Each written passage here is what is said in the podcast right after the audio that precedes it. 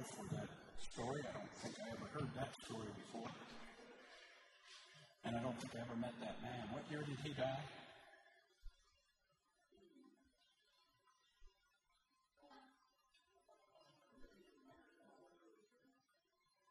Okay.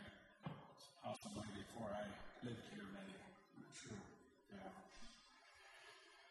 It's good to be here with you this morning. I'd like to uh, spend a little time looking at the life of Daniel this morning. Uh, we have certainly been living in interesting times, and uh, you know, I, don't know how it is for you, but for me, sometimes I wonder, will we ever go back to what we thought was normal before? Uh, is it possible that some months from now we'll look back and what in the world was going on back there, you know, seems like a distant memory, or will life be forever changed and, and we never go back to how things were? I read an article here, uh, I think it was Life Ministries, uh, saying that anything we face in life shapes us. And, uh, and this situation in life is, is going to shape us one way or another. And it's helpful if we're soft clay in God's hands and we can be shaped into what He wants us to be. Uh, children, what, uh, when you think of Daniel, what comes to your mind? Somebody tell me, what do you think of when you think of Daniel?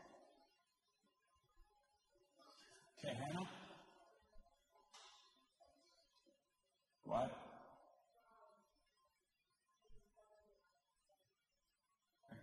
Okay, I'm not hearing you. Lion's Den. Yeah. Yeah, Jacob?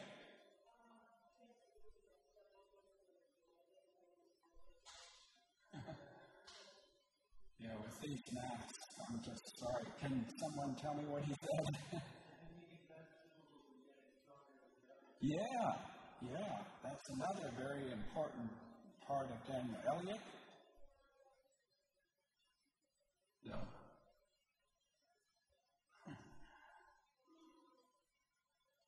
Fire? Water? Oh, yeah, they drank water instead of wine. Yeah. Mm-hmm. Yeah. Yeah, there's a lot of things in, in the book of Daniel, a lot of interesting stories. One thing that isn't in the book of Daniel is uh, much about Daniel's life before he uh, came to Babylon. I don't think there's any mention of his parents, uh, brothers and sisters, if he had any. Scripture would indicate that he was probably from uh, a royal family. What does that mean, Bethany? What does it mean? Are you from a royal family? Are you good? All right, name and help her out. Are you from a royal family?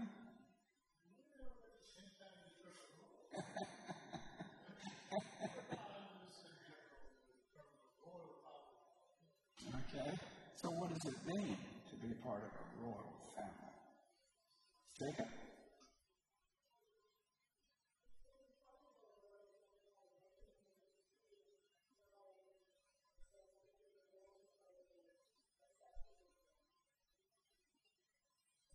Okay. Uh, part of what? A section of land? Oh, okay. Yeah. Mm-hmm. Yeah, part of a, a, kingly line or someone who's who's in charge of, of a, a section of land. Mm-hmm. We know that when Nebuchadnezzar sent out his army, that's what he requested that you bring back uh, young men that uh, are from noble families, from royal lines, the Chaldean language and customs and could help him run the country. Another thing we do know about Daniel's parents is the name they gave him, Daniel. Uh, does anybody know what that name means? What does the name Daniel mean?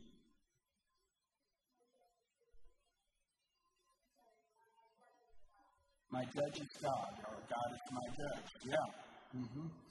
And and that I think that's significant because that was a constant reminder to Daniel, even when he was far from home, that God is his judge, and that someday he will answer to God for his life. And I think that was just constantly there uh, as a reminder to him of that fact. What is something that uh, businesses today, uh, nonprofit organizations, uh, emphasize that maybe even 20 years ago, certainly when I was a child, you never heard these two words together that I know of. What is something businesses,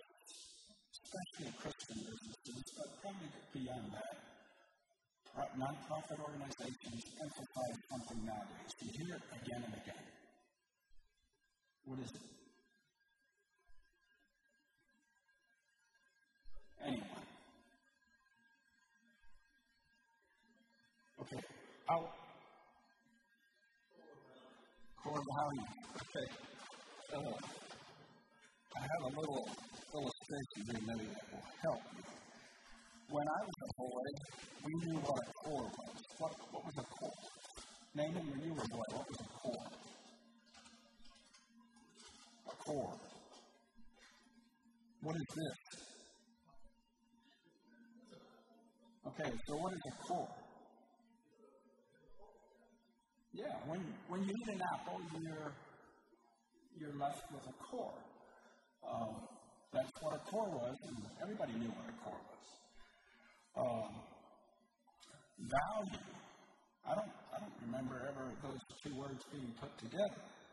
So let's think of it this way. Here's an apple, and in the core is a hundred dollar bill. Okay? So there's core value. Uh, so maybe that'll help you remember the message. Now, we want to talk about values this morning that Daniel had that were much more important than $100 bills. There's things much more valuable in life than $100 bills. And when, when we have core values, uh, thank you. When we have core values, the value is at the center uh, I would define it this way a deeply instilled belief that guides, us, guides our behavior regardless of circumstances. A deeply held belief that guides our behavior regardless of circumstances. This is outstanding in, in Daniel's life, and so we want to talk about Daniel, and then we'll come back to core values a bit towards the end of the message. Uh, let's turn to Daniel, uh, chapter 1, and these stories are familiar, and I'll try to keep this message from getting too long, and so we won't read all of every story, but we'll, we'll skip around here and there a bit. So, chapter 1, uh, starting at verse 3, the king instructed Ashpenaz, the master of eunuchs, to bring some of the children of Israel, and some of the king's descendants, and some of the nobles, young men in whom there was no blemish, but good looking, gifted in all wisdom, possessing knowledge, and quick to understand, who had ability to serve in the king's palace, and whom they might teach the language and the literature of the Chaldeans. And the king appointed for them a daily provision of the king's delicacies and of the wine which he drank, and three years of training for them, so that at the end of that time they might serve before the king. Now, from among those of the sons of Judah were Daniel, Hananiah, Mishael, and Azariah. Uh, skipping down to, uh, to verse 8. But Daniel purposed in his heart that he would not defile himself with the portion of the king's delicacies, nor of the wine which he drank. Therefore he requested of the chief of the eunuchs that he might not defile himself. Now God had brought Daniel into favor and goodwill of the chief of the eunuchs. And the chief of the eunuchs said to Daniel, I fear my lord the king, who has appointed your food and drink. For why should he see your faces looking worse than the young men who are your age? Then you would endanger my head before the king. So Daniel said to the steward, Now here he's going to another man my the picture I get here is that there was someone over all these boys that were taken captive, and then the boys were divided into smaller groups with other people over these smaller groups. So Daniel uh, first goes to the one in charge of everything and makes his case, and he didn't get too far there, so he goes to the one over their small group and starting in verse 11. So Daniel said to the steward, whom the chief of the eunuchs had set over Daniel, Hananiah, Mishael, and Azariah, please test the servants for ten days, and let them give us vegetables to eat and water to drink. Then let our appearances be examined before you, and the appearance of young men who eat the portion of the king's delicacies, and, and as you see it, so deal with your servants. And so he descended to them in this matter and tested them ten days. And at the end of ten days, their features appeared better and fatter in flesh than all the men who ate the portion of the king's delicacies. Thus the steward took away from their portion of, del- of delicacies and the wine that they were to drink, and gave them vegetables. And as for these four young men, God gave them knowledge and skill in all literature and wisdom. And Daniel had understanding of all visions and dreams. And now at the end of the days, when the king said that they should be brought in, the chief of the eunuchs brought them in before Nebuchadnezzar. And the king interviewed them, and among them all, none was found like Daniel, Hananiah, Mishael, and Azariah.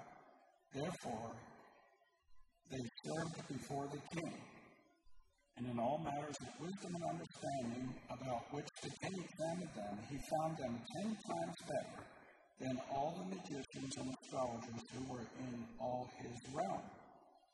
Thus Daniel continued until the first year of King Cyrus. Now, I don't know what all was going on here, but it would appear like Daniel had learned as a child um, God's laws for eating healthy. God had given the children of Israel specific laws uh, how to prepare food, especially meat, and uh, so forth. And most likely, these animals um, were strangled or not properly bled or offered to idols or whatever before they, they uh, made their way to the table. And Daniel had never done that before, and his parents had taught him that that is not what to do. And so he was he was not going to do that. But he didn't just dig his heels in and say no. He went about it very diplomatically, and he had a plan in mind, and he he uh, said, "Well, let's try it for ten days." And uh, him and his friends certainly won the test, or we could say God won the test of the, the 10 days with vegetables. And we can see that God blessed them. And it would appear like both kinds of food for those 10 days, both kinds of food were put in front of them. And they could choose. Of course, they chose the vegetables and the water. And then in verse 16 it says that after they won that test, that they removed the other food and just gave them. So there's a lesson here we want to learn. Commitment to God involves faithfulness in little things because big things are coming. And that's how it is for all of us. Uh, as little children, we have little tests, and as time goes on, there's bigger tests come. And if we're faithful in the little things, then the chances are much greater that we will be faithful in the big things. As we go into chapter 2, Nebuchadnezzar has a dream, and I, I don't think we'll read that chapter, but that chapter is uh, the story of the, the image, where it had a head of gold and silver and bronze and on down to the feet, which were iron and clay, and then this rock. Uh, not cut out with man's hands, and knocks the image over. And this was a very troubling uh, dream that Nebuchadnezzar had. And it appears to me, and I, I can't be 100% sure, but it appears to me like Nebuchadnezzar was so troubled by this dream, and he wanted to be so sure that it got interpreted properly that he decided, you know, if my wise men can tell me the dream and the interpretation, then I know that they know what they're talking about. If I tell them the dream, they can make up anything. But if I don't tell them the dream, and they have to tell me the dream and the interpretation, then I know that, that they know what they're talking about. Now, I can't be 100% sure about that, but it refers, Scripture refers to it as a secret. And a secret is something I know that Naaman doesn't know, or he knows that I don't know. That's a secret. Somebody knows, but others don't. If nobody knows, then you don't usually refer to that as a secret. I may be wrong, but that's how I see this passage.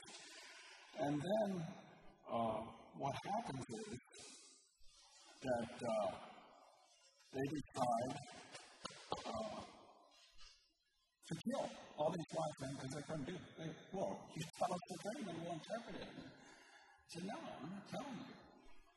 And when they came to Daniel, Daniel said, well, I'm not so hasty here. Uh, take me into the king and I'll, you know, I'll uh, plead my case. And he says, give me time. And so he goes back to his friends and they pray, and, and God reveals the dream and the interpretation.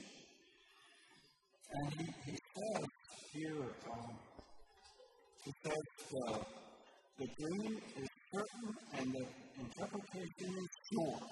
So Daniel had full confidence that God had revealed to him not only the dream, but the interpretation. And Nebuchadnezzar was very impressed. Now, I think this set up the story in chapter 3, where we have this big image that is solid gold. And I think uh, Nebuchadnezzar decided, you know, I don't really like an image that starts out with gold at the head, but then goes down to clay and iron at the feet. That's just not a very good statue. It's not very stable. I'm going to make one that's all gold and I'm going to have all the people of my kingdom come and uh, worship this image, and then maybe my kingdom will be forever. Um, which was not what Daniel had told him would happen.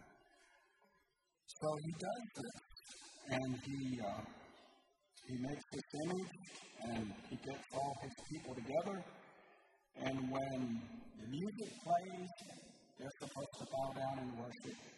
Of course, the Shadrach, Meshach, and Abednego didn't. Now, one of the questions this story always brings to mind is where in the world was Daniel? Uh, and I don't know the answer to that. Uh, I can surmise, one of my surmises is that the king maybe knew, the king maybe knew Daniel would never bow down. And so he had him off doing something else because he liked Daniel. I don't know. what where Daniel was, but it doesn't appear like Daniel's in this story. But we can be confident, had he been there, he would not have, he would have done what Shadrach, Meshach, and Abednego did, and, and bow down. And not bow, and refuse to bow down to the image, would have only worshipped God. Um, how many of you have been burnt, like more than just a fingertip? Anyone had a fairly serious burn? Yeah, I had that one time, and it is extremely painful. I was burned up to my, I had a short sleeve shirt on, was burned up to my short sleeves and, and my face, side of my neck. Fortunately, that was one of the few times in life I had my mouth shut, and uh, I didn't get burned in there. The first thing the doctor asked me, Did you have your mouth open?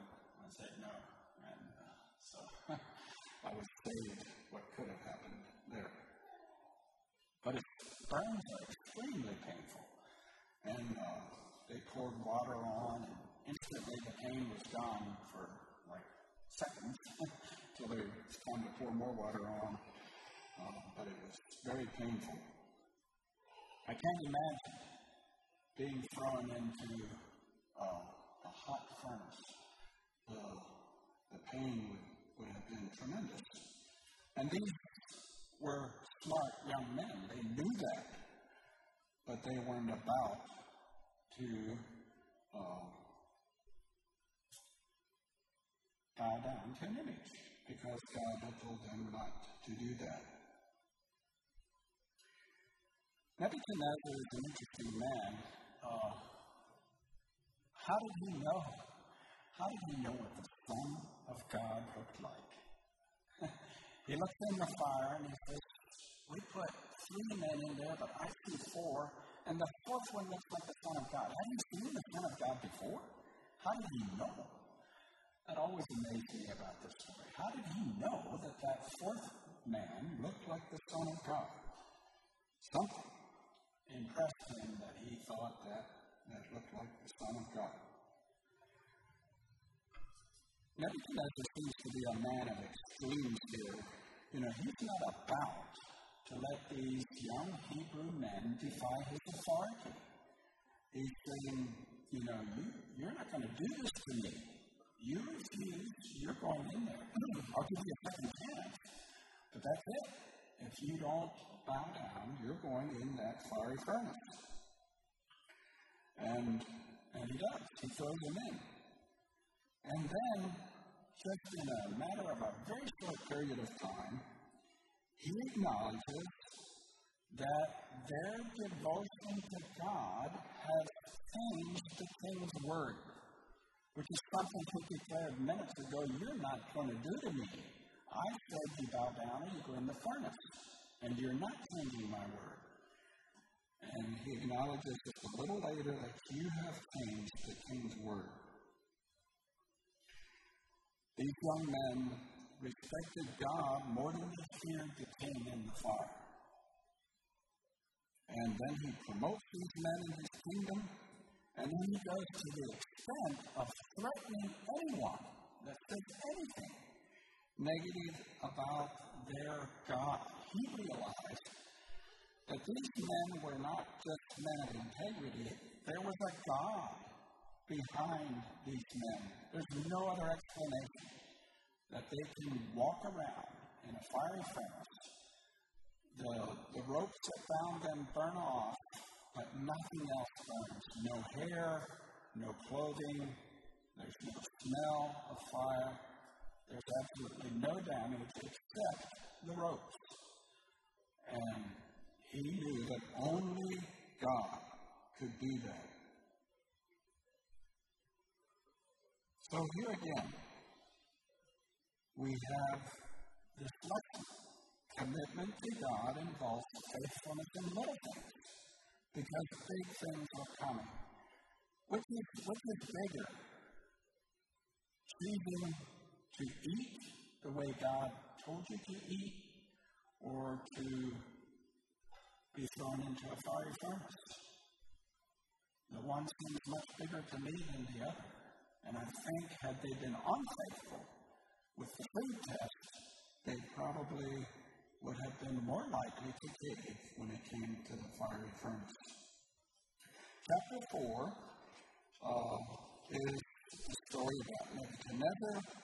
There's very little in there about Daniel other than dream again that Daniel interpreted. And uh, that's the story of Nebuchadnezzar becoming an animal for seven years and totally changing Nebuchadnezzar again from being a defiant uh, king to a meek man who is worshiping God and uh, has totally understood that God is in charge and not Nebuchadnezzar. Chapter 5 is the handwriting on the wall, which is another familiar story that we know. And we'll go on to chapter 6 and finish with chapter 6. Chapter 6 is a story about Daniel's commitment to prayer. Now, we don't read anything in the first five chapters that I'm aware of that Daniel was a man of prayer other than he went to God for, in prayer, for uh, the ability to interpret these dreams that uh, Nebuchadnezzar was having. But there's no mention of him praying three times a day and so forth. Uh, by this time, Daniel was most likely a fairly orderly man. He had survived a number of regime changes and, and kingdoms overthrowing, but, but Daniel would, when the new kingdom would take over, Daniel was again restored to a very prominent position. It seems that he vary a little, but, but he was he was a constant figure in the kingdom. Uh, Daniel when he realized that a trap was set. He was probably fully aware of, of the jealousy of his place in the kingdom, and these men set a trap for him. They were going to have him thrown in the fiery furnace because he praised someone other than the king. So he goes. Once he knows time, he goes home to the window and prays.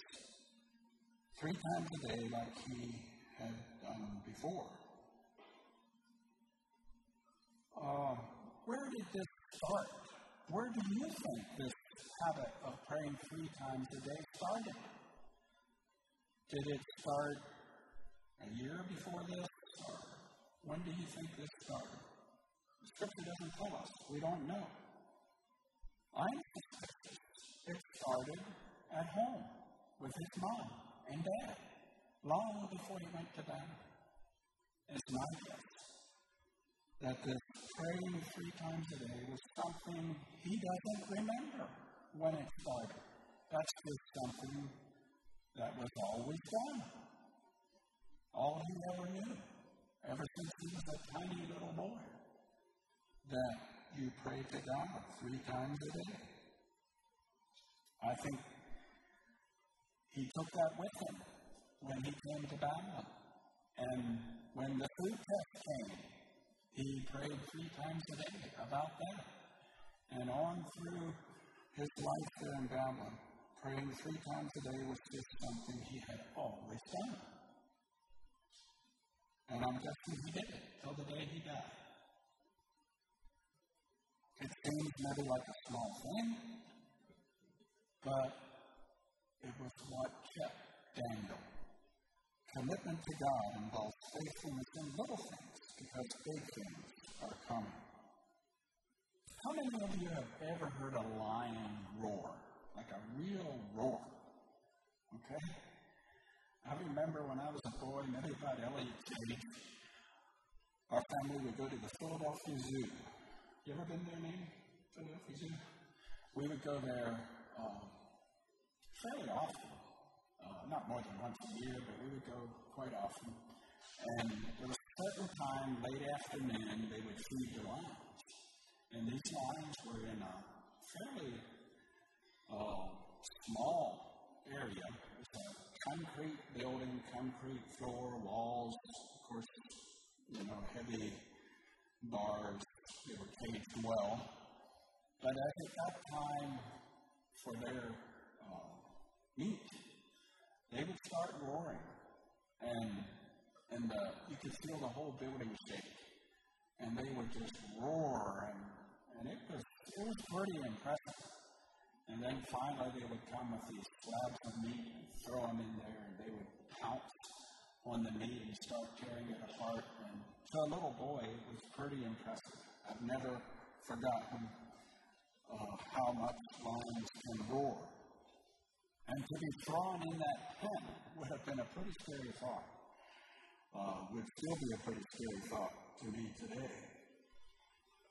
Um, these men that set the king up for this, uh, I don't know, can't prove that they were the same wise men that Daniel said, you know, back a few chapters when all the wise men were going to be killed because they couldn't interpret the, queen, the king's dream. Uh, Daniel, going to God and interpreting the king's dream, king's dream probably saved at least some of their lives. Uh, that seems like a distant memory, and now jealousy has overtaken them, and they want Daniel thrown into the lion's den.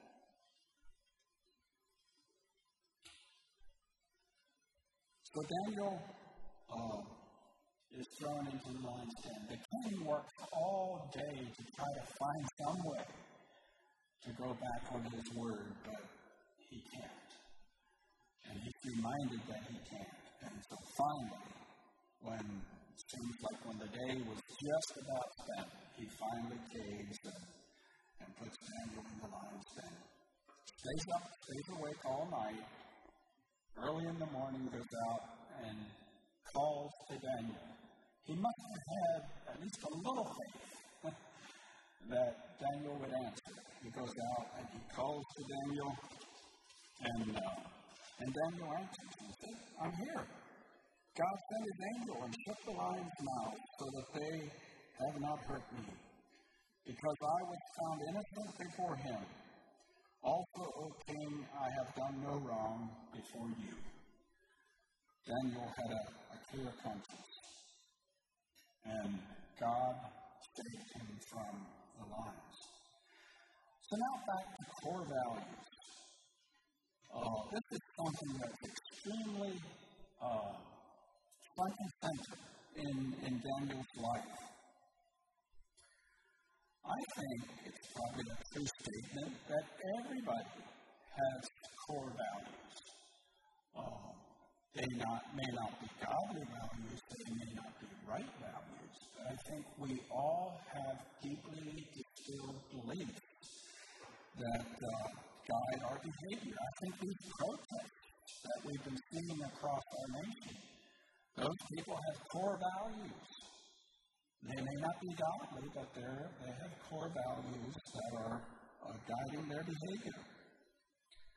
So it's important that we have core values that align with God's values.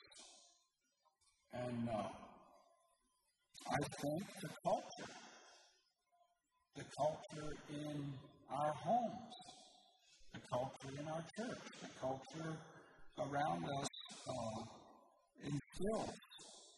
those, those values in, in our, our lives. Uh, one person said it this way a company's core values are better discovered by observation than by reading their stated core values. For example, a tobacco company that says they care about people's well being, but then produce a product that destroys people's health. So, as you observe their core value, are they really caring about people's well being? Or is there a bottom line of making money at the expense of people's health? Uh, that can be said for, for any company. Uh, is integrity, is honesty a core value? Well, you you observe their business practices and you can soon discover is that a core value or is it just a stated value? And their core value is making money. Now, I'm not, I'm not knocking stated core values. The saying is very true that you aim at nothing, you seldom miss. And I think that is so true. If you have no goal in mind, reaching a goal is, is seldom happens. And so, so having stated value, core values is can very important. Okay, in conclusion, what can we learn from Daniel? Well, like I've said before this morning, commitment to God involves faithfulness in little things because little things matter and the big things come on in life. And as humans, we don't necessarily fight things the way God does. We may say something's a little thing and doesn't really matter. God may see that it's a big thing. Secondly, the culture our children grow up in establishes their core values that will likely be with them through life. Parents, if your young children would be taken out of your home today, what core values would they have that would guide them through life? We don't know. We never know how long we have these children in our home. We know roughly 20 years at best. Uh, I tell young fathers, you have a thousand Saturdays, and every one is one less.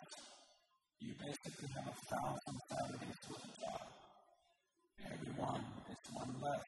And someday you run out of Saturdays. For us men that work out of the home, uh, Saturdays can be a crucial thing. If those Saturdays are not spent carefully. We squander them, and soon they're all gone. And we have them no more. Our children are gone. I, I had a lot of failures as a father. Uh, that was one place I think I I succeeded to some degree, at least with my boys. I don't know Jody could speak for the girls, but the boys would often ask me toward the end of the week, Daddy, what are we going to do Saturday? Because Saturday was the day we did things. It not necessarily fun things always, but we'd do projects together. We build fence. We would work with the feet. We would sometimes go fishing. We would we would clear trails. We would do projects mostly around home but uh, we did things together, and I could tell they looked forward. They looked forward to those Saturdays. So, fathers, uh, mothers, uh, pay attention to your time with your children because it is extremely limited. Uh, even if you have the 20 years, it, uh, it goes by awfully fast. that's hard to believe when they're when they're little. I know. But it is. It goes by awfully fast.